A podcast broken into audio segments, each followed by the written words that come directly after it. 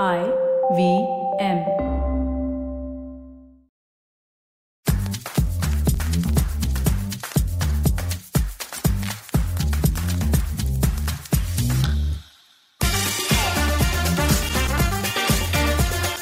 Many of you who tune into my episodes usually find me shouting. I'm calling all of us out on drama, one episode after another. But the perspective that I'm going to share in today's episode might shock some of you.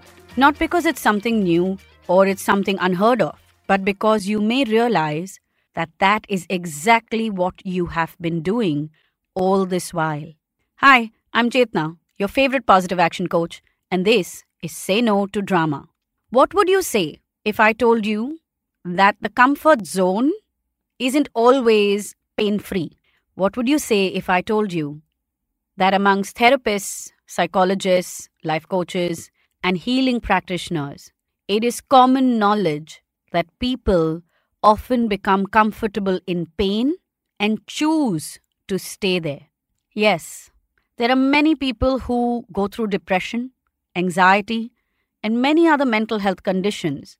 And they are possibly people who are in a space where they can heal themselves, obviously through help, maybe even through medication. But the biggest struggle that they have is convincing themselves that life, when they are healed, will not be scary, will not be harder than it is in the pain. So many times, many of us choose uncomfortable situations and toxic situations because we'd much rather deal with the known, and unfortunately it has become the known, than make the effort to flow into the unknown, which is the healthier place. I'll give you another example because this is not just about somebody battling a mental health condition. People who are in toxic relationships that involve abuse, they stay in that for years and years and some more years because making an effort to get out of it and building a life where they will be on their own without this toxic partner is harder than staying in that relationship and dealing with that pain. Now, honestly, you may listen to this and say, What rubbish! How can dealing with pain be easier than getting out of it? But ask somebody who is in that toxic relationship, ask somebody who is down and out, whose fuel tank is running on reserve and sometimes completely empty. For that person to make a tiny choice that would be healthier is so difficult that they'd much rather just be where they are. Why am I sharing this with you today? Because if you are doing this, then seek help. Seek help to build up your resilience, to fill your fuel tank with tiny amounts of the right kind of fuel that will allow you and help you to make the changes that you need to make.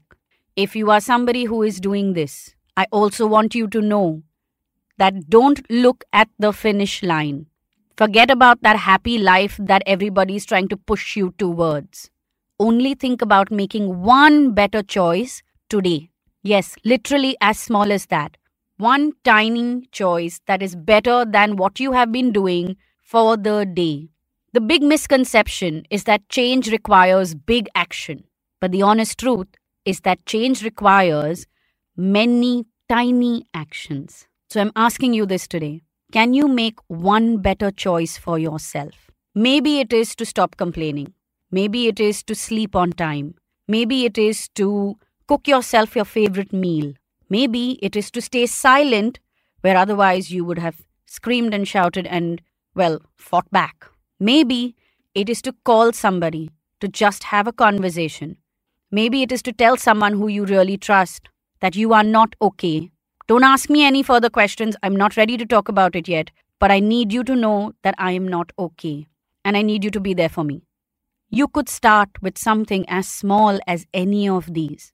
And yes, if you are somebody who is sitting in pain and who has resigned to pain because you think you have no other options, even these choices may seem like a very, very big step to take. So I'll break it down a little bit more for you. Sit with these options for the next three days. Every day, just tell yourself, I'm going to choose better for myself today.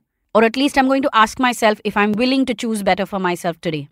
You do this for three or four days, you will reach a point where, without knowing it, without it being some big amount of effort, you will do something better for yourself. It may not be any of the options that you have outlined, but it will still be a tiny step in the right direction for yourself.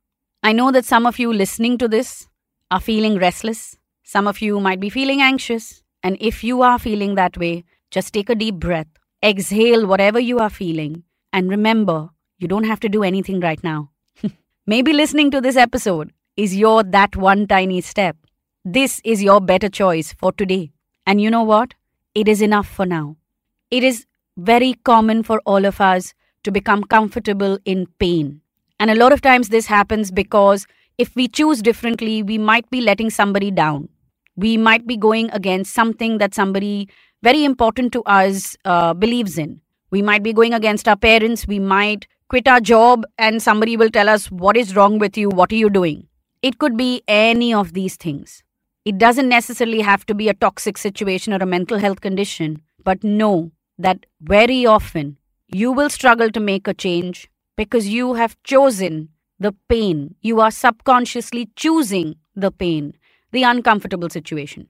I'll give you an easier situation that we find ourselves in, and so many of us have already been there. When you are in a job that you hate and you want to quit, and you know that you can do something better, but it takes you like two years of thinking, talking, ranting, venting, discussing before you send in that resignation letter, before you find that strength to be bold enough to take that step. So, know that being comfortable in pain happens in many different situations and in many different intensities. If you are doing this, simply choose better every single day in the tiniest possible way. I know that I've given you a lot to think about today. Some of you might even be having a kind of an aha moment, like we practitioners like to call it. But if you are in this kind of a situation, you want to get out of it, reach out to me. You can listen to all my previous episodes as well. There are lots of tips there to help you take tiny, tiny actions to change your life, to get you out of those bad situations that you find yourself in. All the previous episodes are available on the IVM Podcast app and website, and you can connect with us on Instagram and Twitter. Our handle is IVM Podcast. And if you would like to reach out to me, DM me on Instagram. My handle is Positivity Angel.